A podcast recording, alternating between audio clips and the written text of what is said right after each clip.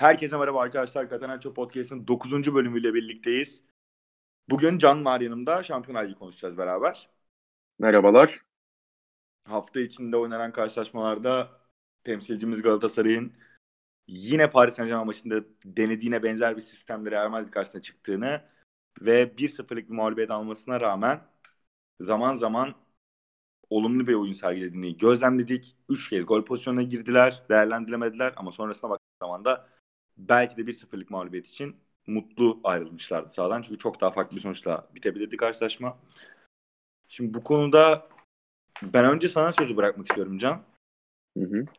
Galatasaray'ın oynadığı oyun sistemine Şampiyonlar Ligi'nde önce Paris sonra Real maçlarında aynı sahada yer alması nasıl değer? Ay 3-5-2 sistemi hani iki maçta da baktık gördük ki hani farklı şeyler getiriyor Galatasaray'a. Bir kere Paris maçında ben Paris maçında Galatasaray'ın daha açıkçası iyi oynadığını düşünüyorum şu an.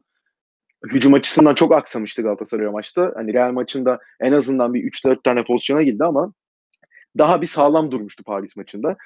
Dün yine o e, dün değil de salı yine o şekilde çıktı Galatasaray ve o arkayı üçleyince aslında gördük ki biz hani Galatasaray daha defansif durmuyor. Daha rahat atağa çıkabiliyor. Hani orta sahada kalabalık tutup kanat beklerini de kullanıp aslında hücum opsiyonu da arttırıyor. Sonuçta ileride iki tane de hücumcun oluyor. iki tane forvetin oluyor. Kanatlar doğru düzgün destek vere, verebildiği ve orta sahadaki oyuncular doğru düzgün oyun kurabildiği zaman. Ve şöyle de düşünmek lazım. E, Galatasaray normal olarak evinde topu tutmak istiyor. Topu kaptırdığı zaman Real Madrid'de kontraya çıktığı zaman veyahut Real Madrid daha bir set oyunu oynamaya çalıştığı zaman geride 3 stoperin olması bir kere kontralarda kanat bekleri daha rahatlatan bir faktör. Yani ne oluyor? Sağ ve sol stoperler yani Marcao ile Luyendama daha kanada kayıyor ve kanattan gelen oyuncuyu kesmeye çalışıyorlar. Bu sırada hala ortada bir tane stoperin oluyor sonuçta. Ortada da Donk oynuyordu.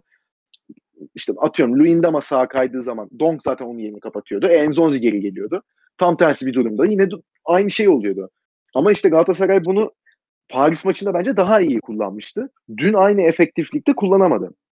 Şimdi Real Madrid maçına baktığımız zaman ilk 15 hadi yani gole kadar 18. dakikadaydı Galatasaray golü.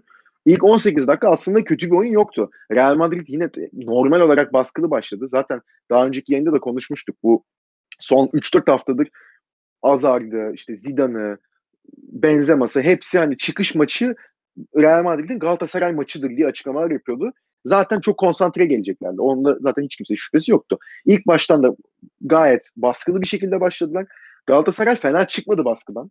Orta sahada işte Seri, Enzonzi, geriden Donk fena pas yapılmadı orada. Bir iki hata olmasına rağmen.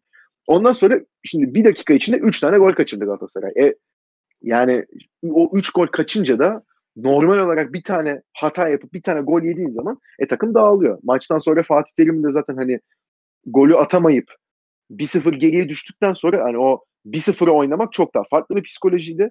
Biz de bununla baş etmeye çalıştık gibi bir açıklaması oldu. O konuda ben hani Fatih Terim'in çoğu dediği şeye katılmasam da o konuya ben de katılıyorum. Ya tabii ki geriye dönüp hani ah şunu da atsaydı Galatasaray çok daha farklı olurdu demek e, hayalperest bir yaklaşım ama Andone'nin özellikle ilk kaçırdığı kaçmaması gereken bir pozisyondu. Bomboştu. Belhanda'nın güzel bir arapası var orada. Andone de çok iyi hareketlendi. Ki öncesinde ya, iyi hazırlanmış pozisyonda. Öyle bir anda highway'e top Belhanda'nın önünde de kalmadı. Orada organize bir hata vardı. Seri vermişti yanlış hatırlamıyorsam pası Belhanda'ya. Öncesinde zaten seriye kadar bir paslaşma olmuştu. Orada Andone topu sürmek yerine bekleyip şut çekmek istedi. Olmadı. E ondan hemen sonra Filkit'te gelen top Andone güzel vuruş yaptı orada. Sana bunu daha önce tartıştık yayın dışındayken. Hani tutabilir miydi tutamazdı diye ama çok güzel bir vuruş yaptı. E ondan sonrası Babel'in tutamadığı top. Babel onu tutsa direkt bomboş hiç kimse yok karşısında. Yani karşı karşıya kalacak. E şimdi böyle 3 tane pozisyon ağır darda gelince ilk hatanda zaten cezayı kesiyorlar. Seri çok aptal bir hata yaptı orta sahada. E ondan sonra da zaten hani hakikaten Seri orada uğraştı ve gitti dedi ki ben bu golü yedireceğim takıma dedi.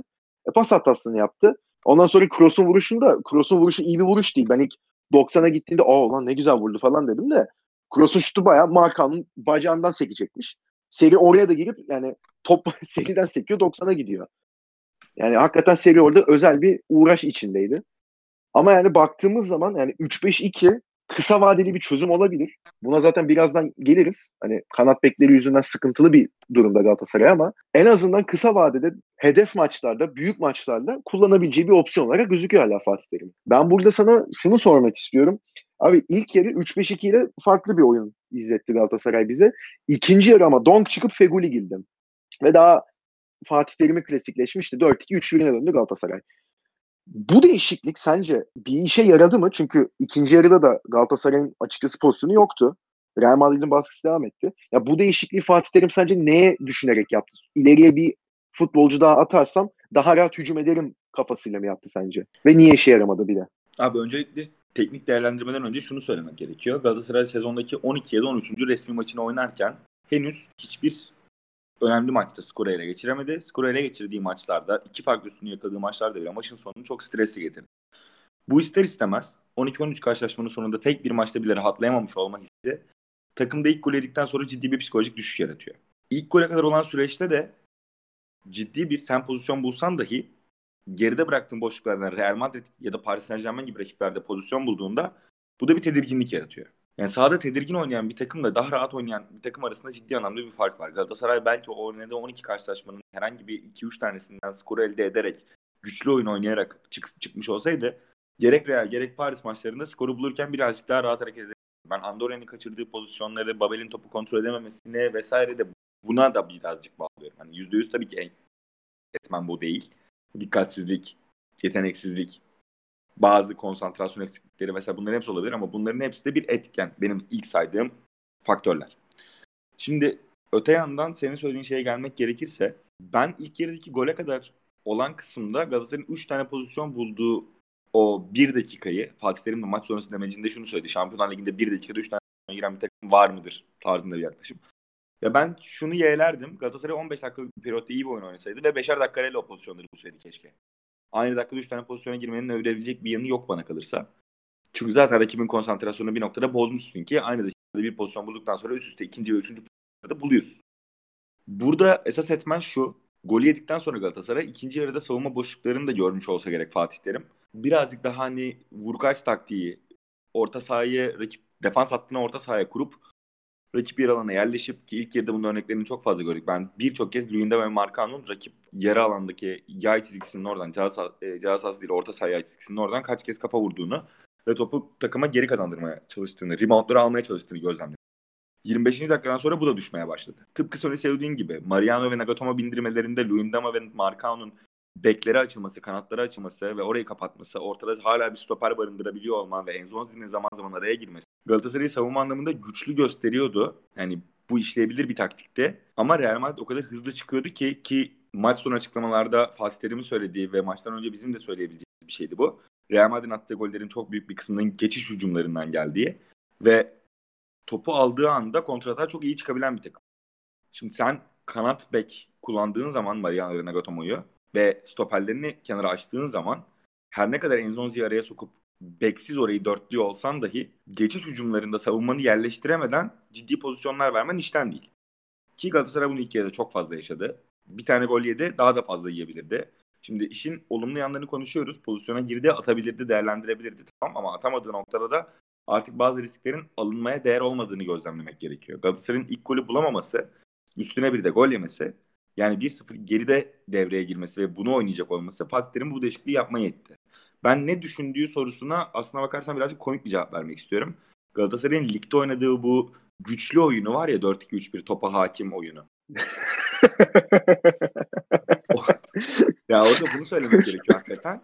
O güçsüz aslında ama ligde güçlü gözükmeye çalıştığı, topa hakim, sürekli pas yaparak oynamaya çalıştığı oyunu ister istemez bir şekilde Real Madrid'e kabul ettirebilirim belki diye düşünmüş hoca.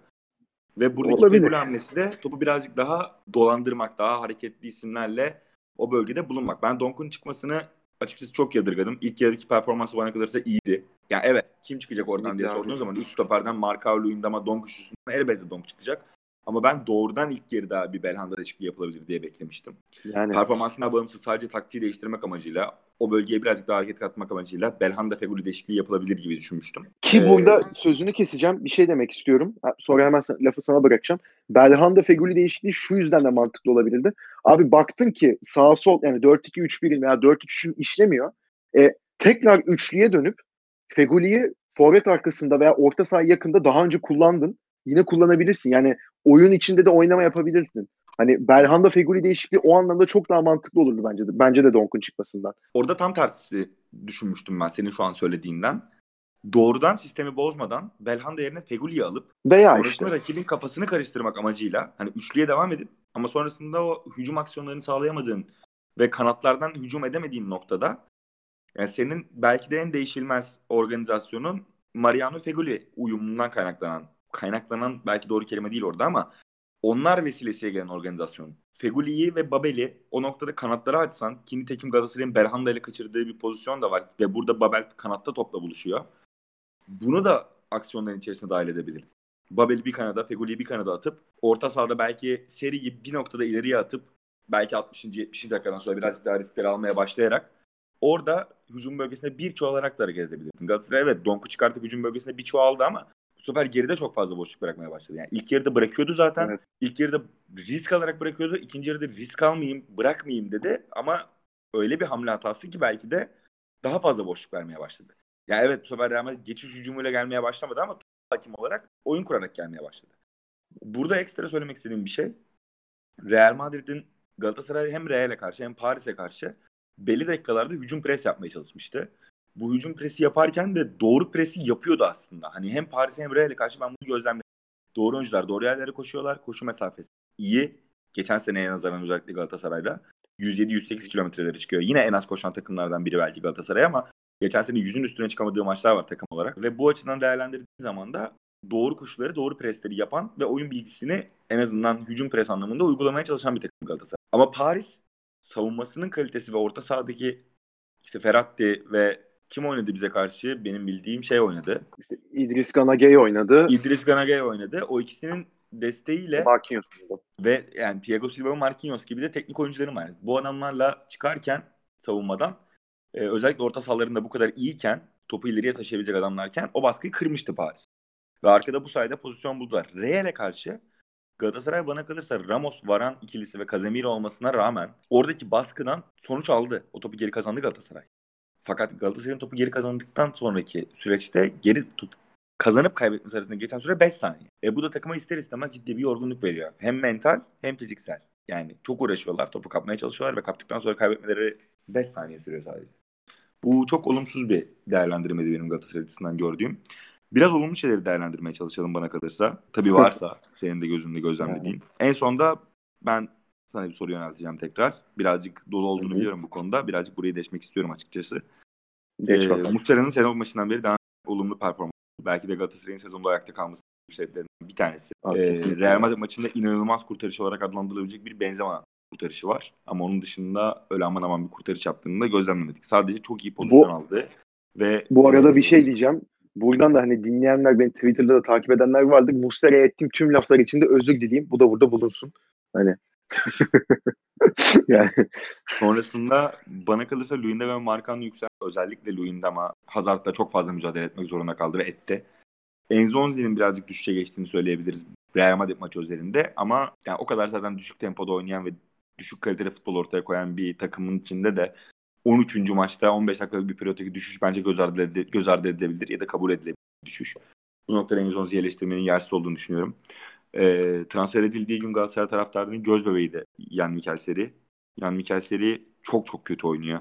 Galatasaray geldiğinden ya. beri oynadığı belki tek iyi maç Paris Saint Germain maçıydı. Orada bir kendi seri, kendinden gerçek seriden, beklenen seriden bir izlenim verdi ama bana kalırsa Real maçında da çok kötüydü.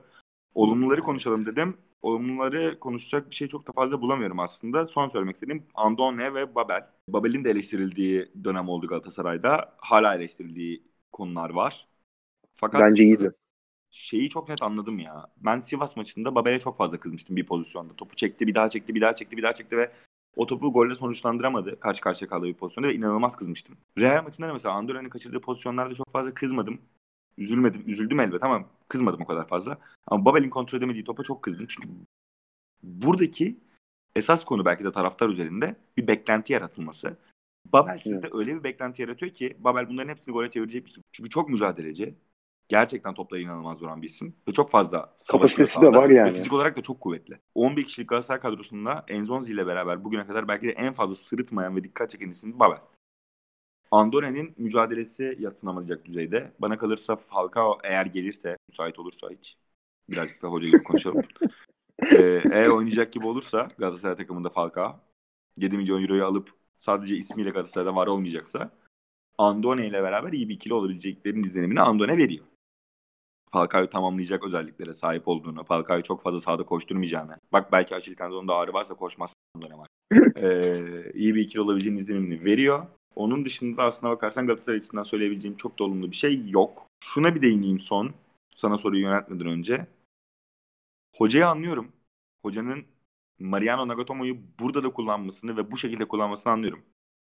Mariano ve Nagatomo özellikle yaşları itibariyle Nagatomo her ne kadar çabalasa da Mariano sadece ve sadece tekniğiyle oynuyor artık Galatasaray takımında. Asla fizik kondisyon ya da fiziğiyle oynamıyor. Ve bu şekilde değerlendirildiğinde de Mariano'dan o teknik katkıyı Nagatomo'dan da bindirme katkılarını alabilmek adına arkaya Marka ve Luyendama'yı kanatlara açıp Donk'u ortaya yerleştirip bu 3-5-2'yi esas olarak kanatlar, e, bekler yüzünden denemek zorunda kaldığını düşünüyorum. Galatasaray'ın bekleri belki iyi olsa, belki orada bir stratejik planlama hatası yapılmasa ve Lines kadro dışı bırakılmasa bugün Galatasaray çoktan 4-4-2'ye dönmüş. Belki çok daha güçlü bir oyun oynuyordu. Yani bir isim, bir bek ama takım içinde çok fazla şey değiştirdiğine son derece eminim. Son bir parantezde Yunus Belhanda'ya bana kalırsa Belhanda'nın Galatasaray'da oynadığı çok çok daha kötü maçlar vardı. Bu o kadar kötüsü değildi. Bu en kötüsü değildi. E, nitekim Sivas maçında da Belanda'ya bir tepki gösterdi taraftar ve Sivas maçında çok da fazla tepki vermeden sahadan ayrıldı. Bunu hatta bir önceki yayınımızda konuşmuştuk seninle. Şimdi Real maçında bu adam niye bu kadar fazla tepki verdi? Yani artık Belanda savunuculuğu yapmak istemiyorum. Ben Belanda'yı seviyordum. Fakat şu ana kadar verdiği katkılardan dolayı teşekkür etsem de Galatasaray adına iyi bir isim olmadığını, bu, dak- bu dakikadan sonra doğru bir isim olmadığını düşünüyorum. Özellikle bu sezonki performans üzerinde ki savunucularının da çok çok haklı olduğu bir nokta var artık. Savunmamakta. Çünkü savunmaya verdiği katkı istatistiksel olarak çıkarıldığında bu sezon ciddi anlamda bir düşüş var Belanda'da. Gerek koşu mesafeleri gerek topu geri kazanma süresi olarak, gerek maç içinde girdiği ikili mücadele olarak ben iki gün önce böyle bir istatistiğe denk geldim okudum ve %50'den fazla yani minimum en az göze çarpan en az düşüş göze çarpan istatistiği Belhanda'nın %50 düşmüş. Yani 7.5 yaparken 5 yapmaya başlamış. Taraftarla takışmasını anlıyorum. O ruh halinde Real Madrid'e karşı oynarken, elinizden gelirken verdiğiniz mücadele ederken bir anda böyle bir tepki görmeniz özellikle belki de daha kötü oynadığınız maçlarda e, bu tepkiyi görmemişken bir maçta bu an bu tepkiyi görmeniz sizi o hale itebilir. Profesyonel bir futbolcu yapmaması gerekir. Daha önce de yaptı Galatasaray formasıyla bunu ve affedilebilir bir davranış olduğunu düşünsem de özür dilemesinin gerekli olduğunu ve bugün yaptığı açıklamayla bunu doğru yaptığını düşünüyorum. Burada sana atmak istediğim pas şu. Fatih Terim'in maç sonu açıklamalarında Galatasaray'ın kadro planlaması hakkında söylediği şeyler ve taraftardan Hı. ben hiçbir zaman zaman istemem demesine rağmen aslına bakarsan bir noktada zaman istiyor oluşuyla ilgili ne düşünüyorsun? Yani Fatih Terim'in maç sonu açıklamaları hakkında da demin de dedim doluyum biraz o konuda. Yani ben artık tam olarak nasıl bir tepki vermem gerektiğini bilmiyorum. Çünkü şimdi geçen seneye döndüğümüz vakit geçen sene konuşulan şey yani forvet alınamadı. Peki tamam yani yönetim orada bir sıkıntı yarattı. Hani Gomez'in çok geç satılması, son günlerde transfer yapılamaması, bu şu an Atalanta'da oynayan, bu hafta da hatta hat-trick yaptı. Cornelius'la anlaşılmış, uçak bileti alınmış, İstanbul'a gelecek durumdayken aa bizim 1 milyon euromuz yokmuş ya 500 bin euromuz varmış gibi salakça bir sebepten son dakikada forvet alamamış bir takım vardı geçen sene. O yüzden geçen sene oynanan oyuna yani en azından ilk yarıda oynanan oyuna Galatasaray taraftarının bir tepkisi yoktu. Zaten Fenerbahçe maçında yaşananlardan sonra oyuncuların aldığı işte cezalar, e, Fatih Terim'in aldığı 10 maçlık ceza. Zaten bu bütün sorunların üstünü örttü. Tam tersine Fatih Terim daha da güçlü bir hale geldi. İşte yok e, oyunlar oynanıyor bize karşı şudur budur falan. Onunla zaten ilk yarı geçildi. Galatasaray geçen sene Kasım Aralık ayında bir tane maç kazandı Fenerbahçe maçından sonra. İki ayda bir de Kayseri Spor'u yendi. Bir de işte en son e, Sivas Spor'u yendi de o da Aralık sonu muydu ne işte tam hatırlamıyorum tarihini. Hadi iki olsun. Ya 9 maçta bir iki veya bir galibiyeti vardı. Şimdi bundan sonra devre arasını zaten Fatih Terim de bunu işaret ediyordu. İşte devre arasını bekleyin. Ocak ve Temmuz'da biz halledeceğiz bu işi. Böyle böyle geçiştirdi. Yine zaman istedi yani o zaman da. E geçen sene tamam işte mecburiyetten Cagney alındı. Mitroğlu şudur budur. Peki tamam. E bu yazın yapılan transferler. Şimdi hocanın orada dediği bir şey var. Bir bakıma katılıyorum. Evet yani oyuncular kamp görmemiş durumdalar. Lemina 4-5 aydır oynamıyor diyor mesela. Tamam da Lemina'nın 4-5 aydır oynamadığı 31 Ağustos akşamı saat 8'de belli olan bir şey değildi. Ya zaten 4-5 aydır oynamayan oyuncu, yazın da antrenman yapmamış bir oyuncuyu almayacaksınız o zaman.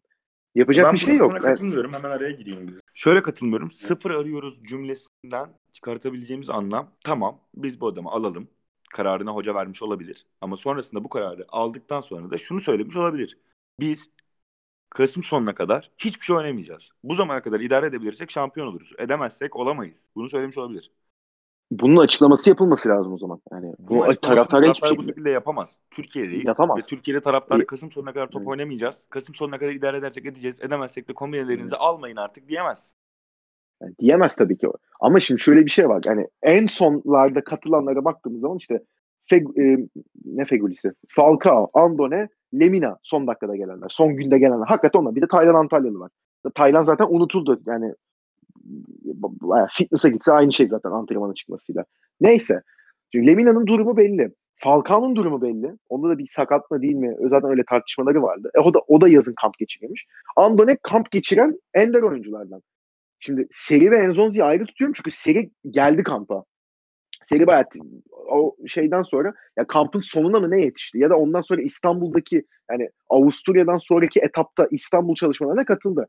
Enzonzi de geç geldi evet ama Enzonzi zaten bütün sene Roma ile kamp yemişti bütün yaz. Anlıyorum takımla kamp yemek çok farklı bir şey de ya takımın bir oyun şablonu oluşur kampta. Ondan sonra oyuncular eklendikçe de onlara belli bir şekilde anlatılır. Ben şu zamana kadar kaç tane transfer dönemi yaşadım aklım başındayken de Galatasaray'ın al, son dakikada aldığı hangi oyuncudan ben verim aldı? Hat, ben bu soruya cevap veremiyorum. Ya mesela Fenerbahçe transferi son günde Musa Sov'u aldı. Kata kaç sene önce.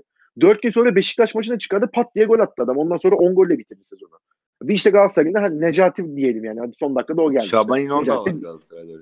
Abi yani hadi işte 13 sene önceye gidersek de Şaban İnon da var ha işte. Veya Beşiktaş da belli kişilerden alıyor. Bu, Burak'tık şudur budur. Yani Galatasaray'da zaten bir kere planlama açısından sıkıntı var. Peki tamam bunu hiçbir lafım yok.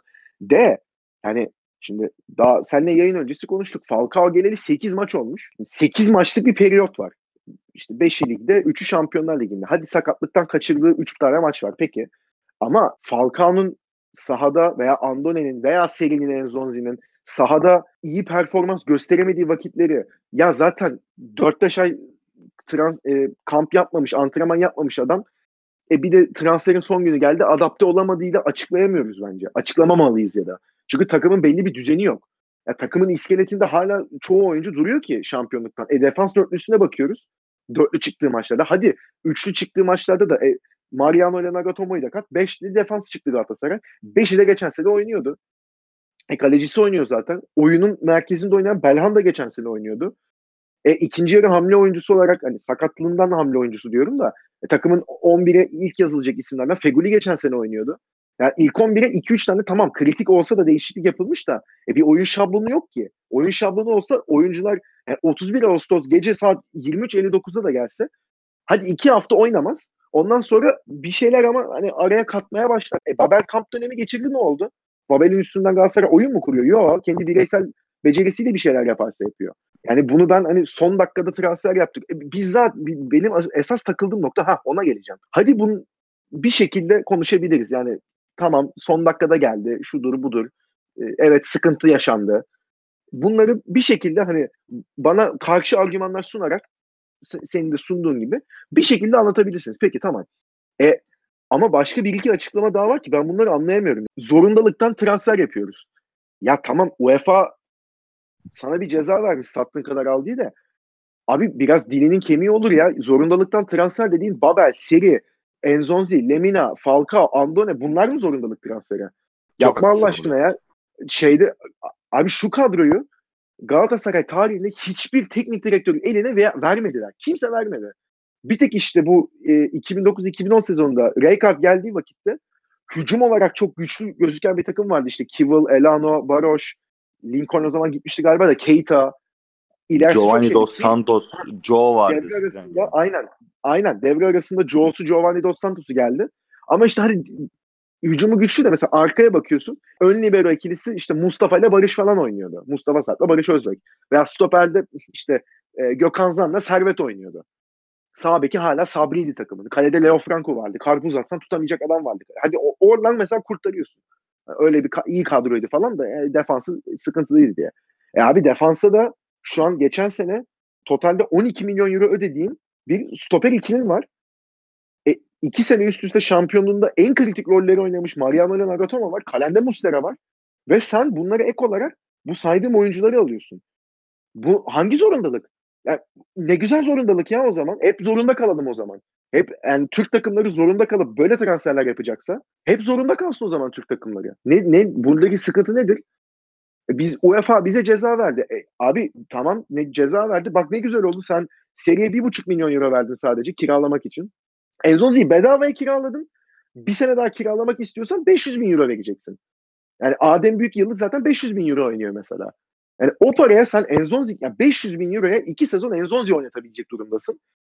Ama zorundalıktan transfer yapıyoruz. Ya, ya benim anladığım buradan yani Galatasaray zorunda olmasa herhalde işte Jean-Michel Seri Kevin De Bruyne gelecekmiş o zaman. Yani 90 milyon euroyu basacakmış ve Kevin De Bruyne'le oynayacakmışız biz orta sahada. Yani zorun, zorundalık konuşacaksa budur o zaman. Bana hiç öyle şey anlatılmasın abi. Ben bunda çok sıkıldım artık. Hiçbir oyun planı yok. Ya Galatasaray çıkıyor maça 15 dakika aa iyi mi oynuyor falan diyorsun. Yine illüzyon. Paris maçında da aynı şey vardı. E ondan sonra şeyde söyledim. Muslera rekor kırıyor 12 kurtarışta. Tamam hani Benzema'nın çok acayip bir şutunu çıkardı. Ondan başka hani böyle jeneriklik kurtarışı yoktu da pozisyon alma olarak inanılmaz bir maç geçildi. Ya çok iyi pozisyon alıyor. Yani orada hakikaten başka bir kaleci olsa bunu sen de söyledin. Başka bir kaleci olsa yiyebilirdi gelecek topları. Ama yani topun nereden nasıl geleceğini çok iyi bildiği için tutuyor. E Hazard boş kaleye kaçırmış. Abuk subuk goller kaçırmış Real Madrid. Ondan sonra e, ama bir dakikada 3 gol kaçırırsan da böyle olur. Hayır abi olmaz ya. Olmaz yani. İçeride herhangi bir Şampiyonlar Ligi takımı, Kızıl Yıldız olsun, Slavia Prag olsun, işte atıyorum ne Ludogorets olsun. Onlar şeyde galiba hatırlamıyorum da Zagreb olsun. Herhangi bir takım içeride o kadar taraftarıyla Real Madrid'i bulsa ilk yarıda iki tane sallardı Real Madrid'e. Açık ve net gol de yemezdi. Hani Galatasaray bile isteye resmen gol yedi. Yani biz bu maçı nasıl veririz diye düşünse böyle verildi zaten Galatasaray. Ondan sonra çıkıp ya biz zorundalıktan zaten transfer yapıyoruz. Yapamıyoruz ya da. Hangi zorundalık? E, kadroyu da siz, siz sen kurdun. Yani ben kurmadım ki kadroyu. Başkası kursa kadroyu dese ki 3 Eylül'de mesela Fatih Terim'e ya hoca batıyoruz gel dese Fatih Terim 3 Eylül'de 5 Eylül'de gelse diyeceğim tamam hiç belki istemediği oyunculardır da e, Fatih Terim'in istediği kadro bu. Babel'de Babel diye tutturan Fatih Terim'di. Yani 28 Haziran'da mı ne geldi Babel ya? E, biraz ayıptır, günahtır hakikaten. Ben artık çok sıkıldım bu vaziyetten de. Son bir değineceğim konuda bu Belhanda konusunda. Bence de Belhanda maçın en kötülerinden değildi ve hatta senin de dediğine tamamen katılıyorum burada. Belhanda'nın çok çok daha kötü ve çok daha silik performansları var. Yani hiçbir şey yapmadı. Hakikaten yani safi zarar olduğu maçlar çok daha fazla var ve 90 dakika oynadı. Yine de hani evet kötüydü. Bu ben zaten Real Madrid maçı özelinde olan bir şey olduğunu düşünmüyorum bunun. Artık hani belli bir seviyeye ulaştı. O birikti, birikti, birikti. Real Madrid Patladı. maçında artık patlama noktası. Aynen öyle. Hani ki Real Madrid maçında da çıkarken yani çıkmadan 5 dakika önceye kadar öyle anormal bir durumda değildi Berhan'da. Üst üste 2-3 tane pas kay, şey, top kaybı yaptı. Pas veremedi. Ki yani topu kaybettiği yerler de öyle şey değildi yani. Mesela seri topu kaybedince gol yedi Galatasaray. Enzonzi öyle iki tane top kaybetti. Muslera top çıkardı iki tane. İşte bir tanesinde Hazard boş kaleye direğe vurdu. Yani öyle kritik top kayıpları da değildi ama işte dediğim gibi bir yerde patladı. Peki tamam. Yuhalanması tek yani oyuncu yuhalamak hele hele öyle kritik bir ortamda doğru olmayabilir. Ben de statta olsam ben de muhtemelen avazım çıktığı kadar bağırıp yuhalardım. Buna da bir şey demiyorum ama orada oyuncunun sinirlenmesini anlıyorum da şimdi oyuncu açık açık taraftara bayağı ağzını yaya yaya küfrediyor. Bunu da bayağı kameralar çekti. Milyonlarca insan da izledi. Hemen çat diye zaten ne dediği Fransızca düştü Twitter'a. Merak eden varsa açsın baksın. Ya ben bunları herhangi bir insana söylesem karakolluk olurum muhtemelen de ceza alırım. Beni iki gün herhalde şeyde tutarlar. Herhangi bir insana söylesem yani bir devlet görevlisine veya bir polise söylememe gerek yok bunu. Herhangi bir insana söylesem nezarette tutarlar beni 48 saat. Şimdi bu adam böyle bir şey yapmış. Ondan sonra abuk subuk gelmiş yok silah hareketi yaptı. Hala tribünde dalaşıyor diye fotoğrafları çıktı. E şimdi böyle bir durumda tabii ki teknik direktör oyuncusunu korusun da ya ben orada zaten şey beklemiyorum Fatih Terim'den. İyi yuvaladınız, az bile yaptınız, sahaya dalıp dövmeniz lazımdı. Öyle bir şey demesini zaten beklemiyorum Fatih Terim'den. Tabii ki koruyacak. Ama şimdi çıkıp orada ya bizim işte e, algı oyunları zaten bunlar. İşte zaten bizim taraftara ihtiyacımız var. İşte seyirciyle bizim varabileceğimiz bir nokta yok. E, bu bunu yapanlar seyircilerdir. Zaten Belhanda'nın öyle yürüdüğü videolar var. Onları da kimin çıkardığını çok iyi biliyorum falan diye laflar etti. Kim çıkarmış? Ben mesela çok merak ediyorum. Ben de paylaştım videoyu. Yani sen de paylaştın. Bizim arkadaşlarımız da paylaştı. Büyük takipçili yani çok fazla sayıda takipçili Galatasaray hesaplarıyla paylaştı. Benim tanıdığım hiç şeyden mesela seninle alakalı olmayan Münih'te 15-20 tane Galatasaraylı var. Onlar da paylaştı. Eminim ki senin de etrafında çok fazla Galatasaraylı var zaten. Onlar da paylaşmıştır. Kim abi o zaman? E, çıksın söylesin. Yani sey- seyirciye ihtiyacımız yok.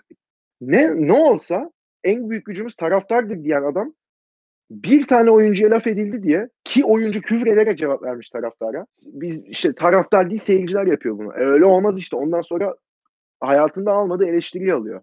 Ne bir top oynanıyor, ne Galatasaray sahada bir şey gösteriyor, ne bir istek var, ne bir hırs var, ne bir mücadele var. Ondan sonra e ben suçlu değilim, yönetim suçlu, e, futbolcular istemiyor. Zaten geç geldi transferler. Eh siz de seyircisiniz zaten, taraftar değilsiniz. Nereye kadar abi suçlayacak adam kalmadı ya. Kimi suçlayacağız daha artık? En sonunda olay herhalde şeye gelecek. Bu hafta sonu Beşiktaş'a kaybederse Galatasaray. E zaten Levent Şahin'le Hasan Şaş'la yapıyoruz biz kadroyu. Onlar herhalde iyi yapamamış falan. E, onunla öyle çıkacak herhalde işin içinden. Benim artık çünkü ocağa kadar dayanacak tahammülüm kalmadı. Yine çünkü ocağı bekleyelim. Ne olacak Ocak'ta? Belhanda 18 milyon euroya mı satılacak? Feguli 15 milyon euroya mı satılacak? Ne olacak? Ne nedir yani? Kim gelecek ya da yerine? Yani de, de, deseler ki mesela Nikola Pepe ile anlaştık. Biz Arsenal'de kötü oynuyor. Sağ kanada Feguli yerine kiralayacağız. Ha, o zaman tamam peki. E, kim gelecek abi yerine? Daha çok istiyor diye ne bileyim Emre Mor'la şeyle Adem Büyük'le mi oynayacak Galatasaray? Ha, bu buysa plan açıksın konuşsun o zaman. Ben hakikaten her sıkıldım sene, artık ya. Her, maçtan sonra aynı şey. oyuncular çok fazla çekişiyoruz. Her tık. Çok kritik oyuncular. Geçen sene Nabil Dirar. Fenerbahçe'de kadro dışı kaldı. İkinci yarı belki de en büyük sebeplerinden biri olan oyuncuydu. Bu sene bomba gibi başladı. Nitekim Feguli geçen sene 12-13 bu çekişmeler kimseye bir katkısı yok. Adem, Adem Laiç bugün Beşiktaş maçı varken penaltıyı kaçırdığı evet. için belki de tribünler tarafından sıklanıyor. Adem evet. Laiç biliyor ben de kötü oynuyorum demiş zaten Abdullah Avcı'ya. Ben de memnun değilim demiş. Ama oyuncuların böyle kötü dönemleri olabilir. Herkesin iş hayatında, özel hayatında kötü dönemleri oluyor. Belanda'yı exceptional bırakarak söylüyorum ki e, birazcık da gerek taraftarın gerek teknik kadronun kendi işine bakması gerekiyor bana kalırsa. Abi taraftar baksın ben kendi işine de. Ha, neyse tamam ben devam et. Ben izlediğim Şampiyonlar Ligi maçlarını düşündüğüm zaman bu hafta açıkçası fazla keyif almadım. Bir Paris Saint Germain Kulüp Brugge maçı vardı. Mbappe'nin şov yaptığı, sahalara geri döndüğü. Ee, Abi Di Maria'da ne oynuyor yalnız ya. Keyifliydi. Di Maria çok formda devam ediyor. Bizim bir olduğu için izledim o maçı ve güzel bir karşılaşmaydı. Ama onun dışında izlediğim karşılaşmaların çoğundan keyif almadım. Bir evet. Slavia bulduğu gole sevindim. Ama ona da sadece futbol taraftarı olarak sevindim yani. O maçta öyle yine. Bir senden genel şampiyona giderler. Çok gollü bir hafta oldu aslında. Tottenham'ın Paris'in beşer gol attığı bir haftayı geride bıraktık. Ama genel olarak da futbol kalitesi olarak çok da yüksek bir haftayı geride bıraktığımızı söyleyemeyiz bana kadar. Öyle ya hakikaten yani Şampiyonlar Ligi'nin en keyifsiz herhalde son zamanlardaki haftasıydı. Bu arada Slavia Prag'da ben buradan e, kınıyorum. Karşısında milyar euroluk takım var. Kendi evinde 25 tane şut çekiyor. Gol falan atıyor. Çok ayıp yani. Böyle şeyler yapılmaz. Karşısında milyar euroluk takım var. Ona bilerek oynasın da. Neyse şey ben de Chelsea Ajax maçını izledim. O en zevkli maç herhalde oydu zaten. Yani diğer maçlara da baktım yani elimden geldiği kadar. Ya 90 dakika izlediğim bir o var. Bir de Inter Dortmund var. Ajax Chelsea tam mesela beklediğim şekilde geçti. Yani ikisi de kuvvetli tarafları hücum olan, hızlı şekilde hücuma çıkan, orta sahada düzgünce organize olan ve ileride hızlı forvetlere ve kanatlara sahip olan takımlar.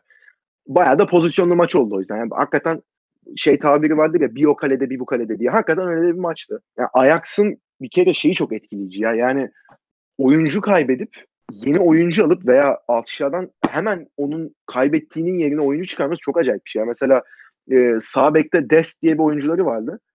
Abi adam hani Adam dediğim de şey 18 yaşında 4-5 yaş küçük bizden bu arada. Altyapıdan çıkmış. Ama hani altyapıyı alalı adamlar zaten 2-3 sene olmuş. Bu sene pat diye ilk 11'e yerleştirdiler. Zaten oynanan bütün maçlarda da yani 15 maçta ilk 11 çıkmış adam. Ya ona bakıyorsun işte orta sahada mesela Frankie de Jong'la e, diğer adını unuttuğum bir oyuncuları daha vardı. Şeye gitti. İtalya'ya gitti. Sakallı. O ikisi kaybet, kaybedildi mesela. İşte Alvarez'e Martinez diye iki oyuncu. Hemen monte edildi yerlerine. Onlara bakıyorsun işte e, Lisandro Martinez 21 yaşında. Edson Alvarez de 22 yaşında. Yani onlar da genç ve hemen bir yerden bir şekilde zaten scouting ağı var. Hemen yerleştiriliyor. İleriye bakıyorsun e, Ziyech var. Hemen Promes'i oraya monte ettiler. Ya, Tadic zaten false line olarak çok iyi bir seviyede. David Neres yedekten giriyor. Yani zaten onlar da derinleştiriyor kadroyu ve böyle yani arkada da hızlı çıkan oyuncular oldu ve bekleri de çok katkı yara, e, katkı verdiği için e, ileride de Promes Ziyech ve Tadic oynayınca bir de tabii Van de Beek de orada katkı veriyor. Çok hızlı oynayan takım. Chelsea'de bu sene düşüş bekleyecektik. Bekliyorduk daha doğrusu. Ama oyun olarak beni çok tatmin ediyor. Ben Frank Lampard'ın yaptığı işi de bayağı e, açıkçası hayretle izliyorum. Şeyde de Premier Lig'de de boş vaktimde mesela bu hafta son Chelsea Newcastle maçını izledim. O sırada Tottenham'ın sanırım Watford'la maçı vardı. Mesela o Tottenham'ı izlemedim de Chelsea izledim onun yerine. Yani hakikaten göze hoş gelen futbol oynuyorlar. E, çok daha farklı yapı var. İşte zaten altyapıdan çıkan bakıyorsun ilk 11'e. E, Abraham öyle, Mason Mount öyle, Hudson Odoi öyle, Tomori öyle. Zaten Şampiyonlar Ligi'nde ilk 11 çıkan, çıkan 4 oyuncuyu direkt hani geçen sene bir hazırlandılar. Kiralıklardı. Bir tek Hudson Odoi sanırım şeydeydi. E, Chelsea'deydi. Hop bu sene transfer yasağı da varken ilk 11'e koydular. Takır takır oynuyor hepsi. Ki daha işte Ruben Loftus-Cheek var. O da çok ağır bir sakatlık geçirdi. Şu an sakat. Yani o da gelince 5 olacak bu oyuncuların sayısı. Ve hani Chelsea'nin oyunu çok eğlenceli izlemesi. Çok hızlılar. Çok iyi pas yapıyorlar ama tabii biraz da nasıl diyeyim tecrübesiz oyuncular olduğu için e, ileriden de atak gelince tam istedikleri gibi savuşturamıyorlar. O yüzden Ajax Chelsea hani izleme açısından güzel maçtı. Orada da kilidi. Yani sen o yüzden bana da... Frank Lampard'ın bize gelmesi gerektiğini söyledi. E tabii. ya gelse çok güzel olur yani. Ve ge- gelir mi? Sence gelir mi yani? En hızlı insan harcayan, en hızlı teknik direktör harcayan o isimsin ya. Aha bak bir şey soracağım sana ya. Şurada hani bak Chelsea hadi Şampiyonlar Ligi'ne kaldı geçen sene UEFA Ligi'ni kazandığı için de kalmasa da hani Avrupa Ligi'nde olsa da önemli değil. Mesela böyle bir durumda işte Galatasaray, Fenerbahçe, Beşiktaş olsa transfer yasağı olsa deseler ki ya biz atıyorum işte Galatasaray kimi getirsin? Bülent Korkmaz'ı getirdi hadi kulüp efsanesi. İşte Beşiktaş Sergen Yalçın'ı getirdi. İşte Fenerbahçe hadi kimi getirsin? Alex'i getirsin. Aykut Kocaman diyemeyeceğime göre artık. de- deseler ki hani bir sene bizi bir bırakın transferimiz yok. Böyle 4-5 tane altyapı oyuncusunu koyacağız. Geçen sene kadrodan da oyuncuları tuttuk. Bir sene takılacağız biz yani. Bir hani build up senesi gibi. Hani sence bu kabul edilir mi mesela bizim ülkede? Kulüp efsanesiyle beraber bile. Yani feda senesini Beşiktaş kabul etmişti mesela. İşte bir, bir tane. Hani bir tane örneği Ama var. Yani, Ondan sonra mı düştükleri durum geldiği zaman kabul edilmiyor o kadar. Yani mesela yani, belki Lampard da başarısız olsa Chelsea'de o da kabul edilmeyecek diyecektim ama Premier Lig özellikle İngiliz futbolunu düşündüğüm zaman edilecekti yani. 10. 12. Abi, olsa dahi böyle bir çok kabul yani öyle sezonu da öyle uçarak kaçarak girmedi ki. Şeyde Süper Kupa'da iyi oynadılar. İkimiz de zaten seyrettik canlı canlı statta. İyi oynadılar ama kaybettiler. Ondan sonra lig açıldı. İlk maç Manchester United'dan 4 yediler. Yani şu Manchester United'dan 4 yediler.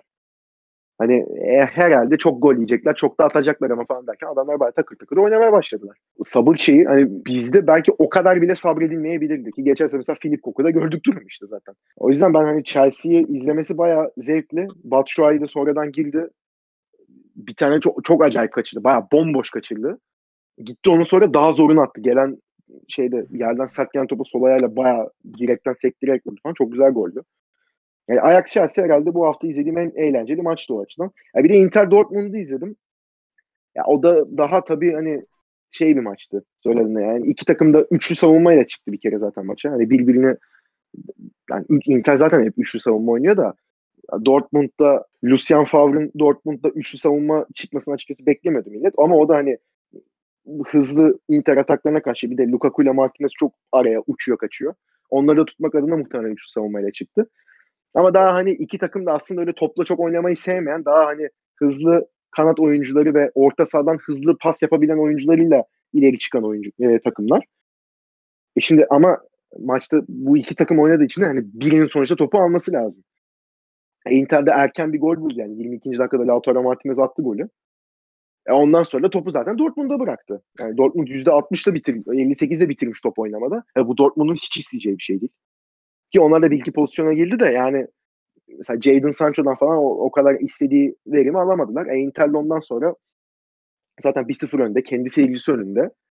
Ki Şampiyonlar Ligi'ne iyi bir başlangıç yapılmamış. İlk maçta son dakikada yediği golle puan kaybetmişti.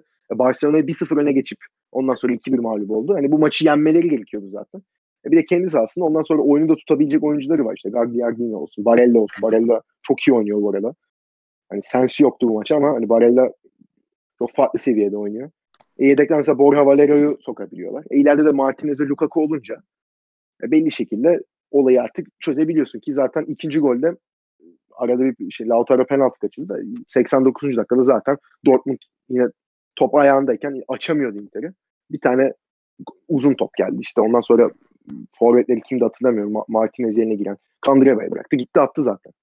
Ama yani dediğim gibi böyle çok göze hoş gelen bir maç. Hani böyle 90 dakikası ulan ne maç oldu be falan diyebileceğim başka onun haricinde maç olmadı yani. Bir işte belki Salzburg, Napoli o da hani bol gol yani 3-2 geçti diye. O kadar. Inter'i seyretmedim ama bugün Inter özelinde izlemem gerektiğine dair bir tüyo aldım bir arkadaşımdan. Bir arkadaşım tavsiye etti. Kesinlikle izlemen lazım. Inter çok farklı. izleyip özellikle Inter'in geri dönüşüne başladığını, e, Conte'nin çok çok iyi adımlar attığını Inter'de ve çok. eski İtalyan futbolunu birazcık daha e, seviye atlatabileceğini söyledi. Çünkü böyle olur yani Avrupa'daki liglerin çoğunda. Türkiye'de de aslında böyle olması gerekir.